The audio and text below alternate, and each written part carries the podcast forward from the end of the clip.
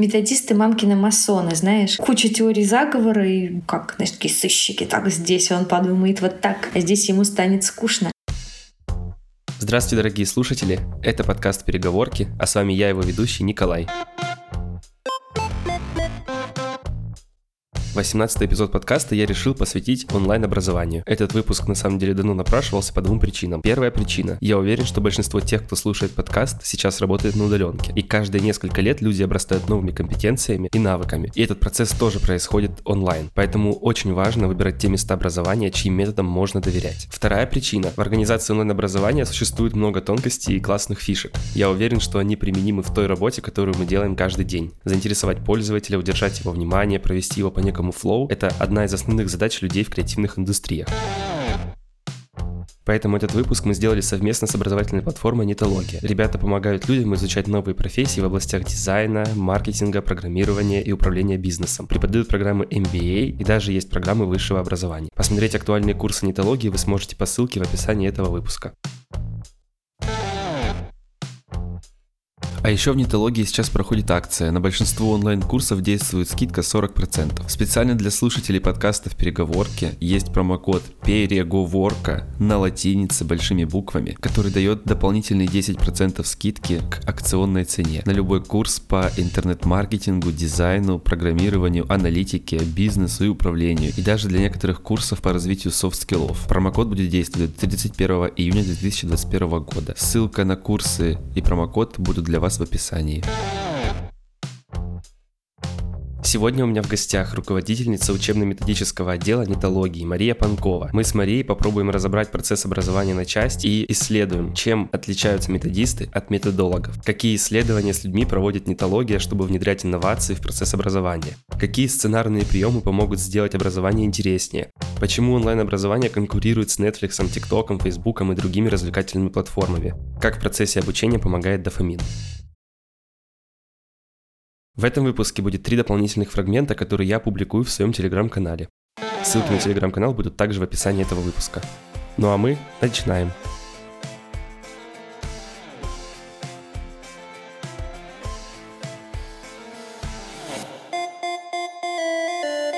Как можно тебя корректно представить слушателям? Мария Панкова, руководитель учебно-методического отдела в нетологии. Чем занимается учебно-методический отдел в нетологии? Многие думают, что в учебно-методическом отделе сидят методисты и методируют, как некоторые говорят. А на самом деле методисты у нас сами по себе, а в учебно-методическом отделе у нас методологи. Это те люди, которые пытаются придумать разные методологии. То есть мы пытаемся помочь нашим коллегам создавать курсы. Ну, точнее, не то, что, конечно, пытаемся, помогаем, естественно, вот, но такая вот у нас нелегкая миссия.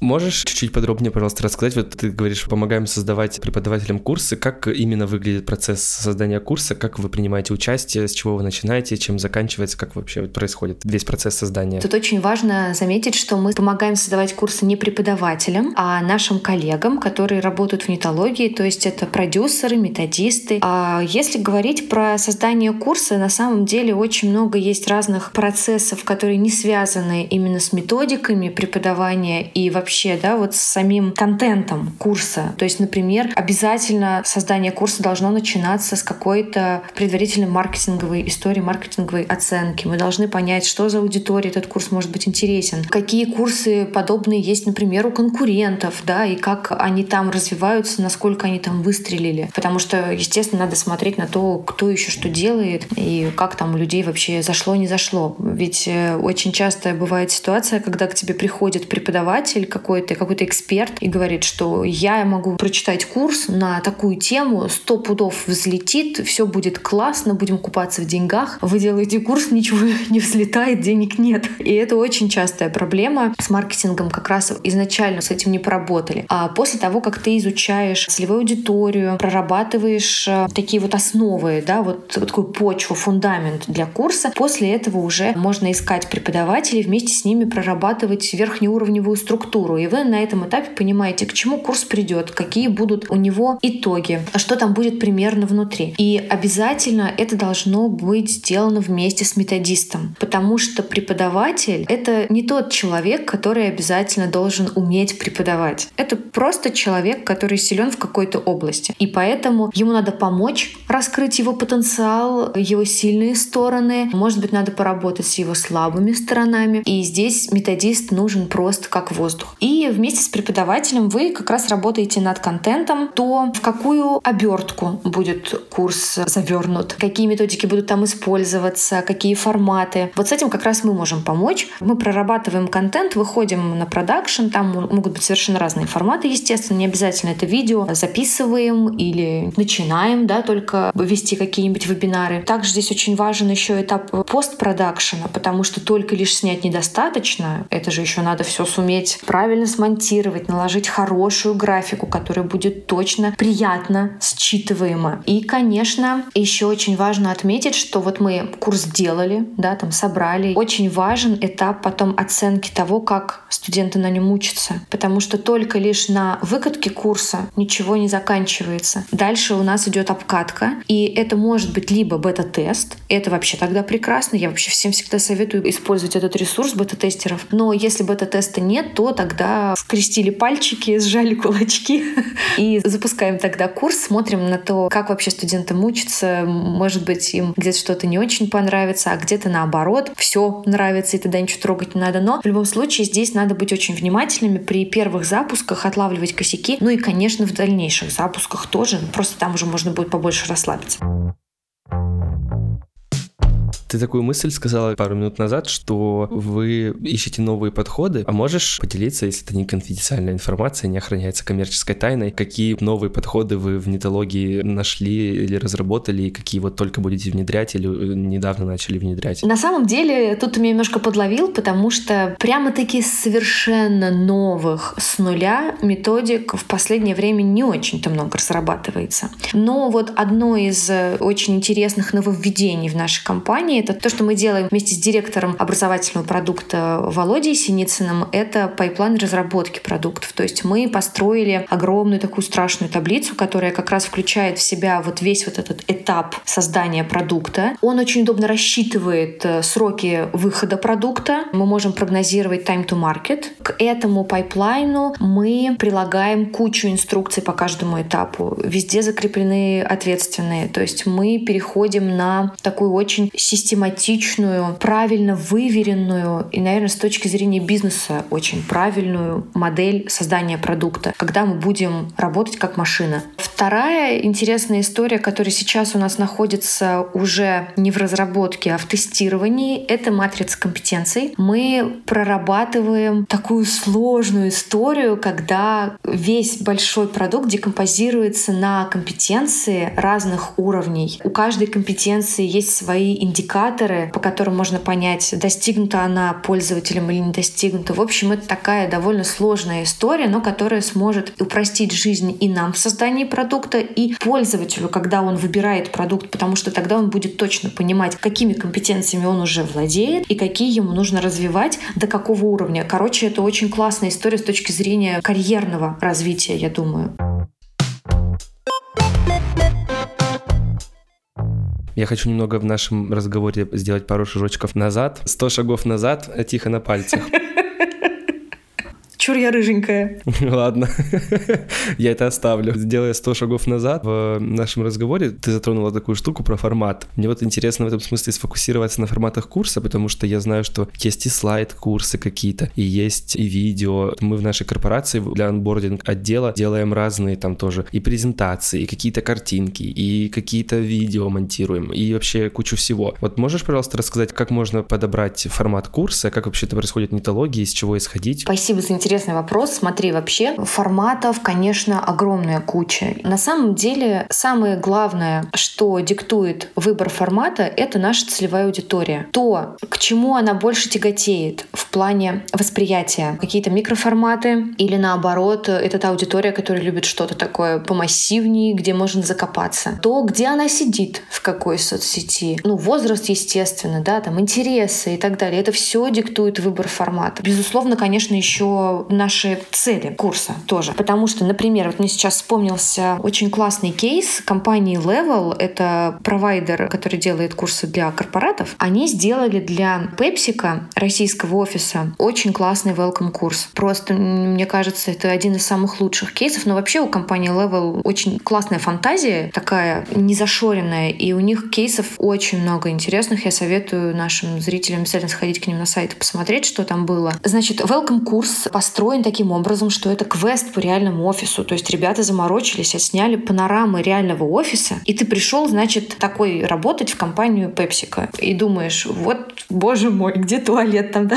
Куда идти вообще? Где что? Ну, я, я всегда вспоминаю свои первые дни в любом офисе, куда бы я вот не приходила работать. Первые дни, мне кажется, это вообще просто дикий стресс, потому что даже вот эта незнакомая обстановка, она очень сильно тебя пугает, и ты сидишь вот на этом своем стульчике, на который тебя посадили, и боишься вообще просто попу поднять. А здесь, получается, ты уже начинаешь взаимодействовать со всем этим пространством в процессе квеста. Тебе даются разные задания, с помощью которых ты, с одной стороны, вовлекаешься, а с другой, например, дополнительно еще изучаешь технику безопасности. Узнаешь, где вообще какой офис находится, где кто сидит. Плюс, э, если я не ошибаюсь, там еще есть экскурсия на завод, где изготавливается продукция PepsiCo, и ты узнаешь, какие вообще продукты есть у этой компании, из чего они делаются. Ты потом еще приходишь, по-моему, в магазин, смотришь, как это все выставлено. Ну, короче, это очень масштабная работа, очень классная. И к чему я привела этот кейс? К тому, что вот как раз под пользователя здесь очень круто выбран формат. Он работает как раз на то, что человек в стрессе, человеку надо адаптироваться, ему, во-первых, надо узнать про компанию, во-вторых, про продукцию, в-третьих, еще вот эти вот всякие скучные штуки, да, типа пожарной безопасности. Это все решается одним просто курсом. И все, я думаю, в первую очередь благодаря формату. Ну и, конечно же, классной методической проработки. Что ты сказала про целевую аудиторию, там даже вот вопрос, в каких социальных сетях она сидит. Есть ли какая-то связь, например, вот э, те, кто сидит в Твиттере, любят короткие форматы, те, кто в Инстаграме любят глазами, а те, кто в Фейсбуке любят, э, когда им оставляют э, гневные комментарии. А на Фейсбуке у тебя обязательно есть KPI, написать два поста в день. Я его не выполняю, мне всегда очень грустно. Но смотри, конечно, безусловно, я думаю, что это такая самая понятная взаимосвязь этих вещей. Я уверена, что здесь есть свои нюансы и подвохи, и я, например, сижу и в Инсте, и на Фейсбуке. И, честно говоря, я не уверена, что я отношусь к тому типу, который в основном сидит на Фейсбуке. Несмотря на то, что я попадаю туда по возрастной категории, мне кажется, что просто ну, на Фейсбуке в целом сидит 30 плюс, да, в основном аудитория. Но по большей части даже, наверное, 35 плюс. И я замечаю, что на Фейсбуке, как и в принципе, люди пишут такие довольно объемные тексты, так и вообще люди сидят, которые больше тяготеют к объемным форматам. И поэтому Поэтому, если у нас в основном аудитория такая, то мы здесь можем немножко да, разгуляться. И видео записывать подлиннее, и лонгриды какие-то включать в курс и так далее. Если у нас та аудитория, которая, допустим, ТикТок, когда человек сидит в ТикТоке и смотрит такие тоже короткие форматы, понятное дело, что мы не можем его заставлять смотреть э, получасовое видео. Ему будет очень тяжело. Он уже привык потреблять информацию совершенно другим способом. Поэтому, конечно, когда мы с вами оцениваем с точки зрения маркетинга нашу аудиторию, пытаемся ее понять и видим, что вся наша аудитория сидит да, преимущественно в каких-то таких соцсетях, которые могут нам подсказать что-то про формат, естественно, мы должны это использовать в свою пользу. А это, получается, есть специально обученные люди, которые эту информацию собирают? Конечно, конечно. Все, все очень хитро. Мы исследуем аудиторию, безусловно, но ты можешь это даже понять, допустим, по КСДеву, да, самое простое, когда ты просто набираешь какую-то аудиторию, если это качественный опрос, может быть, даже и небольшого количества людей тебе хватит, и ты поймешь, где там они они сидят, какой-то тип людей в целом, и тогда, да, получится, наверное, выстрелить с точки зрения формата. Хочется спросить еще тоже про преподавателей курса. Ты сказала такую мысль, что мы называем преподавателей по привычке так, а они в этом смысле эксперты. Вот тогда у меня вопрос, как да, в контексте создания курса подбираются эксперты? Я слышал много разных мнений. Вот, например, там одно из них, я на Фейсбуке, помню, читал пост. Один из преподавателей игры писал, что вот э, задача преподавателя — это в основном там зажечь человека, чем-то заинтересовать, и он дальше уже пойдет и будет там типа искать, изучать. И я, в принципе, с этим мнением, ну так, более-менее согласен. С другой стороны, я понимаю, что задача задача эксперта и тоже научить, и сказать, и объяснить. Как это работает? Расскажи, пожалуйста. Конечно, очень круто, когда человек умеет все. И он классный, харизматичный, такой веселый, там, где надо, да, пошутил, и в то же время у него еще и знаний целый вагон, и он умеет очень структурированно подавать информацию. Вот это очень важный пункт. Но, к сожалению, реальность такова, что бывает сложно найти такого человека, который бы отвечал абсолютно всем критериям. И бывают некоторые компании гонятся за каким-то идеалом в поиске его, но его можно в итоге так вообще никогда не найти. У меня на самом деле была очень сложная история с преподавателем, когда я работала в компании Content над программой по виртуальной реальности. Как бы мне не соврать, сколько у нас там экспертов сменилось? Ну, порядка, наверное, семи человек. Некоторые из них все равно остались на курсе, но в качестве таких, знаешь, подкрепляющих экспертов, которые просто вели несколько тем. Нам нужен был тот самый лид-эксперт, с которым можно было бы вообще проработать всю-всю-всю целиком программу, да, связать ее единой нитью, потому что я, конечно, пыталась всеми силами вникнуть в, в эти основы виртуальной реальности, но, безусловно, я же не эксперт, я некоторых моментов просто не понимала, как мне это связать, а точно ли тут все логично, и точно ли я ничего не упустила, и мы вообще все темы нужные затронули. И вот прежде чем мы нашли моего дорогого любимого Пашу Васютина, с которым мы в итоге все вот это связали воедино, действительно очень много было перебрано людей. С некоторыми мы вообще в итоге ничего сделать не смогли. Ну просто кто кому-то неинтересно, кто-то не может столько времени посвятить курсу, кто-то сильно занят. Ну, в общем, сложно на самом деле. Но мой совет, значит, если мы никак не можем найти того самого единственного, дорогого и неповторимого, то набирайте просто команду экспертов. Не завязывайтесь на одном человеке. Это очень опасно. Это столько несет в себе рисков, что если вдруг он отвалится, то просто у вас рухнет весь ваш этот прекрасный воздушный замок. И от курса не останется ничего. Поэтому лучше подстраховаться, разделить зоны ответственности в курсе. С кем-то одним, может быть, мы будем советоваться больше, с кем-то другим меньше. Но вот команда экспертов решает эту проблему. А по поводу того, что вот харизматичный он, да, э, и этого достаточно. На самом деле, да, этого может быть достаточно, если на курсе работает методист. Методист тебе свяжет это все воедино, сделает все удобоваримым, весь материал, и все будет хорошо. Но вот если методиста нет, то пиши пропало. Тогда, возможно, будет очень весело, очень задорно. Все студенты, ой, как классно, а потом они выходят после этих уроков и понимают, что а толку-то нет никакого. К сожалению, у меня у самой бывало такое, что я приду на мастер-класс, я выхожу вроде бы заряженная, но у меня такое чувство странное, двоякое, что мне вроде было очень весело, но я вообще ничего не поняла. А, а что в итоге-то? Зачем все это было? Такая просто тусовочка получилась. Да, просто потусили. И, и до свидания. Поэтому, конечно, вот здесь вот методист очень-очень-очень нужен. Хочу напомнить, что в выпуске с Марией будет три дополнительных фрагмента, которые я публикую в своем телеграм-канале. Ссылки на актуальные курсы нетологии, промокод на дополнительную скидку 10% и ссылка, где эти курсы можно посмотреть, будут ждать вас в описании.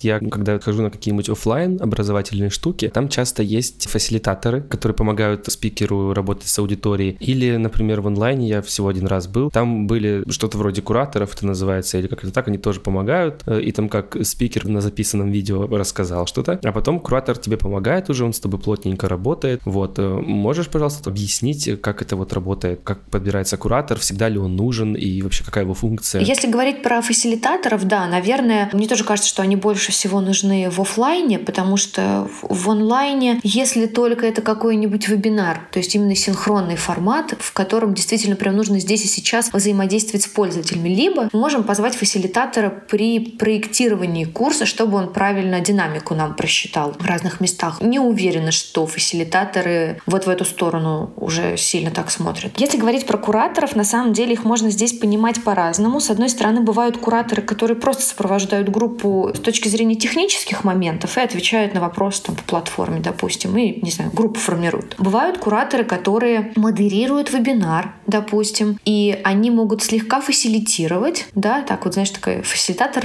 версия light. Без регистрации смс.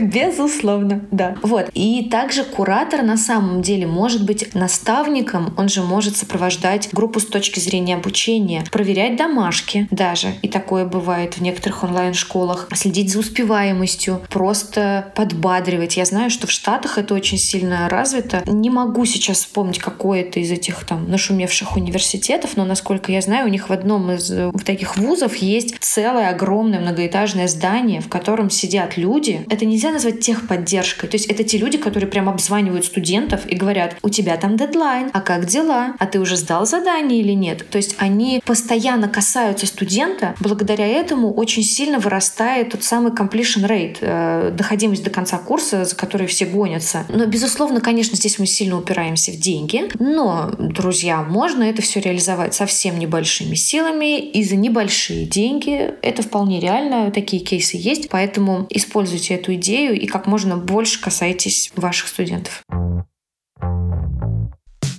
Есть э, какая-то разница, наверное, есть, я имею в виду с точки зрения методологического какого-то подхода в организации офлайн обучения и онлайн обучения? Да, конечно, есть, потому что в офлайне это и плюс офлайна, и минус. Вот сидит перед тобой преподаватель, и он может просто рассказывать про свою семью целый час. И если он харизматичный, ты будешь сидеть вот так вот кивать головой, и, скорее всего, тебе будет весело. И все будет ок. Да, потом он перейдет э, на нужную тему и еще и даст каких-то знаний. В онлайне так такое вообще практически никогда не прокатывает, потому что все равно у человека очень много есть отвлекающих факторов. У меня, не знаю, там чайник вскипел, и такая, ну ладно, потом досмотрю, ставлю на паузу, пошла варить чай, потом, не знаю, там еще картошку почистила и так далее. А потом, не знаю, ушла гулять, все, понимаешь, все, мое внимание рассеялось, я уже забыла, что я до этого слушала, поэтому нельзя злоупотреблять вниманием и временем студента в онлайне, и нужно обязательно всю информацию очень сильно выжимать. Просто всю воду, вот, насколько можете, просто просто, я не знаю, прям до микронов. Оставляем только полезные знания. Поэтому да,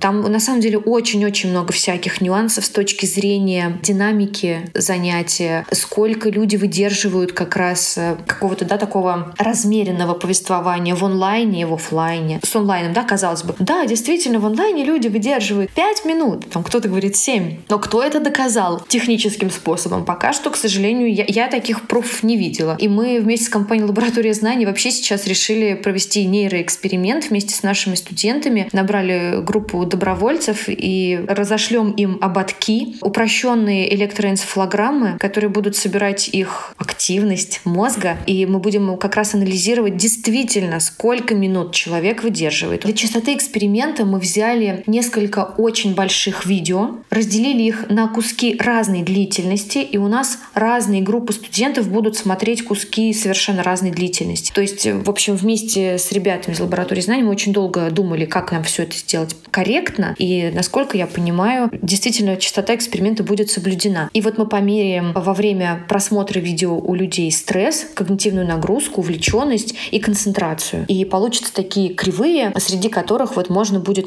заметить какие-то всплески этих состояний или наоборот спады. И проанализировать, вот в какой момент человеку, например, стало уже вот очень интересно, да, когда у него пик внимания, а когда он уже вообще ничего практически не слышит. Я сама иногда ловлю себя на мысли, что я смотрю какое-то длинное видео, и потом я уже как будто, знаешь, я проснулась, и у меня в руках телефон. Вообще, как это произошло? Поэтому, конечно, об этом должны думать те люди, которые проектируют обучение, а не ты сам, да, что, ой, я выдерживаю только три минуты, уберу телефон подальше. Ну, конечно, нет, это так работать не будет. Мы должны здесь думать за студентов. Мне кажется, что это такая систематизация, это вот в этом смысле такая вот прям научная штука, это прям огромная крутая миссия очень. Да, спасибо. Мы, мы сами, на самом деле, очень рады, что мы к этому пришли. Я думаю, что это у нас будет не последняя наша гипотеза, которую мы с ребятами протестируем. Поэтому, конечно, хочется все подкрепить какими-то результатами, какими-то исследованиями. Не просто верить какому-то дяде на слово.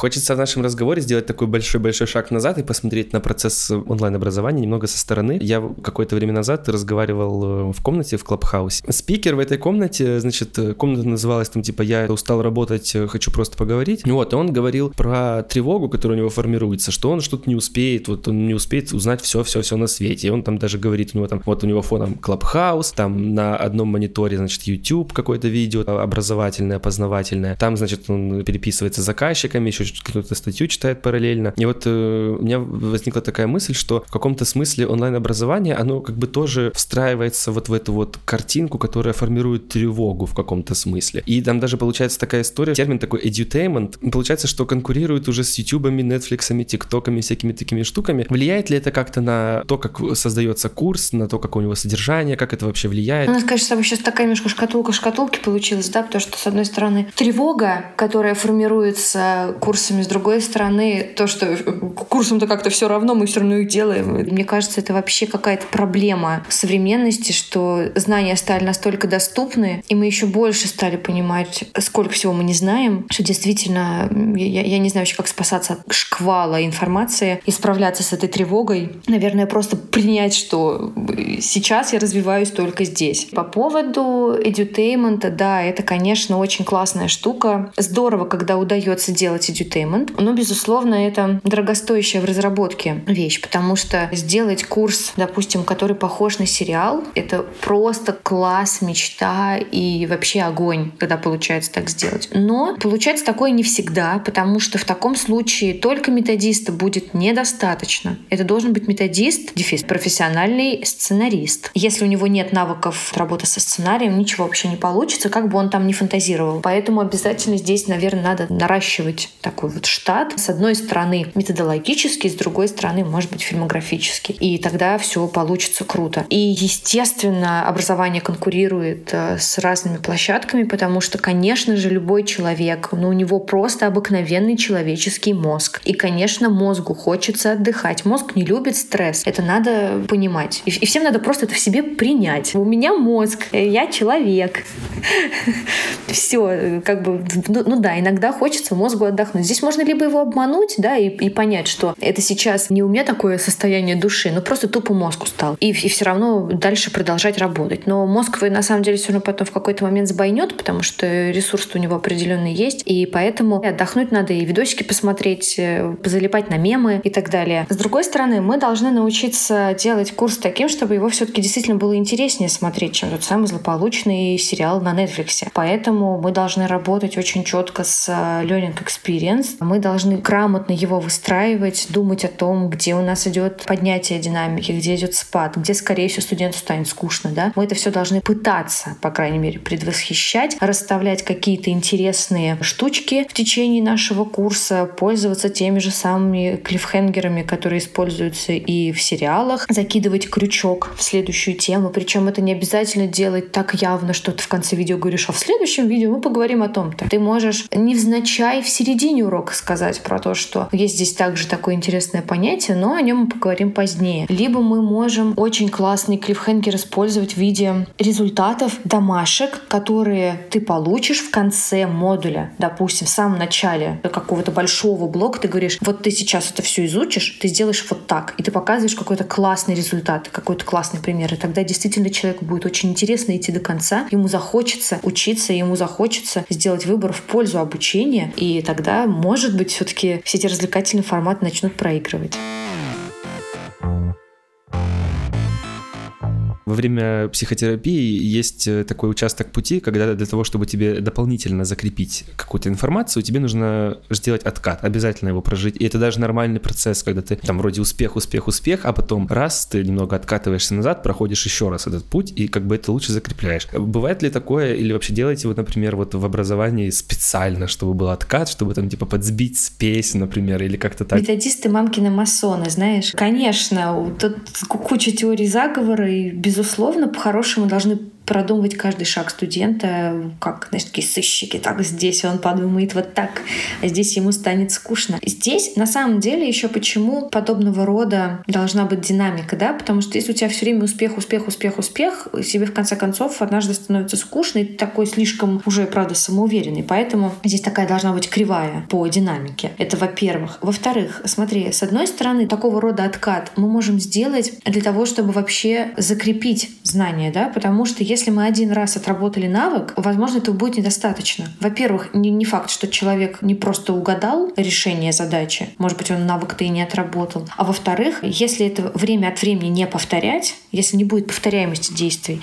то тогда они как следует не закрепятся. А наша же обычно конечная цель — сделать из человека, например, готового специалиста, который сможет потом эти знания на практике применять. Поэтому нужно обязательно большое количество закреплений. Таким образом, мы время от времени можем включать да, такой легкий небольшой откат э, по нашим знаниям, которые мы получили, включая отработку предыдущих еще навыков в последующие задания. Также иногда можно использовать э, метод обучения от ошибки, когда ты просто человек э, заведомо ему даешь что-то очень сложное, где он наверняка ошибется, и таким образом, да, ты немножко подсбиваешь спесь, и вообще человека, может быть, мягко, да, надеюсь, заинтересовываешь в последующем материале. Главное здесь не зажестить и не доказать человеку, что совсем он дурачок, и чего ты вообще сюда пришел. Вообще вот такая штука с методом от ошибки классно работает в самом начале обучения, когда ты показываешь человеку на входном тестировании, что да, вот это вот ты знаешь, знаешь, но посмотри, тебе еще интересно было бы узнать вот это и вот это, да, ты же здесь еще пока что не развился. Поэтому особенно если это еще часть курса не платная, а просто вовлекающая, здесь очень полезно человеку подсветить те зоны развития, которые он сможет покрыть с помощью вашего курса.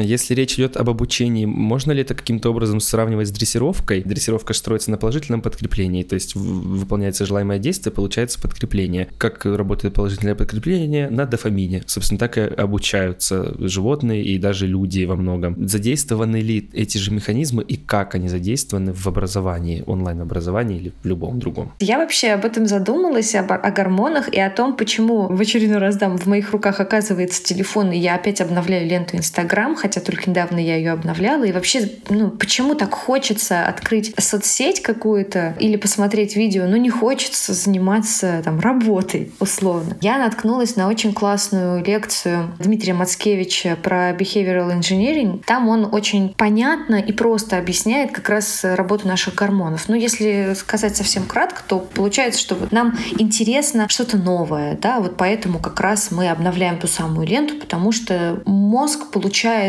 очень дешевый дофамин таким образом. Он очень быстро получает что-то новенькое, ему прикольно, и, конечно, мозгу больше всего хочется заниматься именно этим. И я года два-три назад как раз э, под э, влиянием вот этих вот всех мыслей, воодушевленная, как раз сделала один из курсов более-менее таким отвечающим законам дофаминового подкрепления. И я попыталась э, предугадать те моменты спада динамики, с которыми могут столкнуться мои студенты. Я расфасовала рисовала материал таким образом, чтобы его получали студенты как новую серию сериала. То есть в определенное время, в определенный день недели они получали новый блок. И таким образом вызывался интерес в них.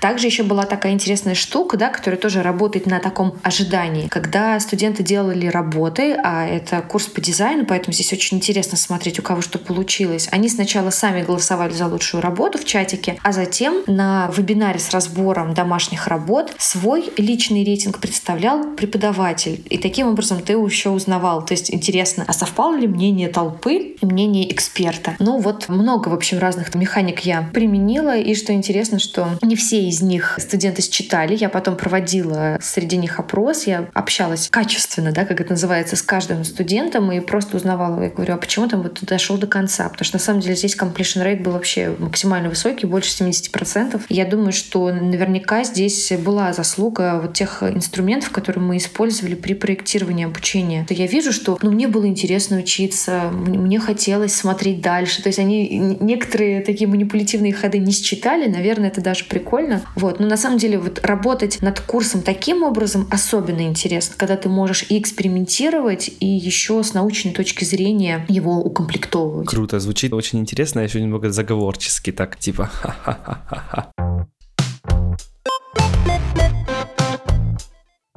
остался последний вопрос. Он на самом деле возник еще в начале. Как, на твой взгляд, можно отличить хороший курс от плохого курса? Не с точки зрения, как он организован, да, методологические какие-то там процессы внутри, а как вот со стороны, если глянуть? Слушай, самый главный признак, когда ты смотришь э, урок, допустим, да, если у тебя там есть урок, когда ты изучаешь урок, что у тебя, если вдруг возникают какие-то вопросы, то ты тут же находишь на них ответы. Если ты не нашел ответ на этот вопрос, ты должен найти его дальше. Бывает такое, что методисты специально специально закладывают ответ на вопрос в следующих уроках, чтобы тебе хотелось пойти дальше. Но ты должен найти ответ на этот вопрос. Не должно быть такого, что прозвучал какой-то сложный термин, и ты этого вообще не понял. Не должно быть диссонанса в твоей голове. Тебе должно быть понятно, просто, и тебе должно быть прикольно еще в идеале. Я на самом деле это сравниваю очень сильно с обучением животных, когда, допустим, тем же самым гориллам включают в зоопарке видео а такие уроки материнства для беременных э, обезьян, потому что в дикой природе на самом деле они обучаются на опыте друг друга, да, и это естественное обучение. И таким образом, если мы сможем делать обучение настолько же естественным, как будто бы мы видим это сейчас на примере своих друзей, своих коллег. Знаешь, это очень легко на самом деле сравнить с просмотром фильмов и сериалов на английском. Когда ты включаешь английский и субтитры, у тебя автоматически запоминаются фразы, да? То есть это такое получается естественное изучение чего-либо. Вот и классно, когда в курсе ты тоже не сидишь и ломаешь мозг. Боже мой, что же там преподаватель сказал? Как мне это расшифровать? Или там, почему он это сказал так быстро? Я ничего не успела записать, ничего не понял. Вот такого диссонанса не должно возникать. Это должно быть естественно. Это должно отвечать твоей природе. Мне кажется, вот в идеальном мире курс хороший, он вот такой. Он не вызывает дополнительных вопросов и не вызывает диссонанса. Поэтому тут даже не будет пяти признаков, он считает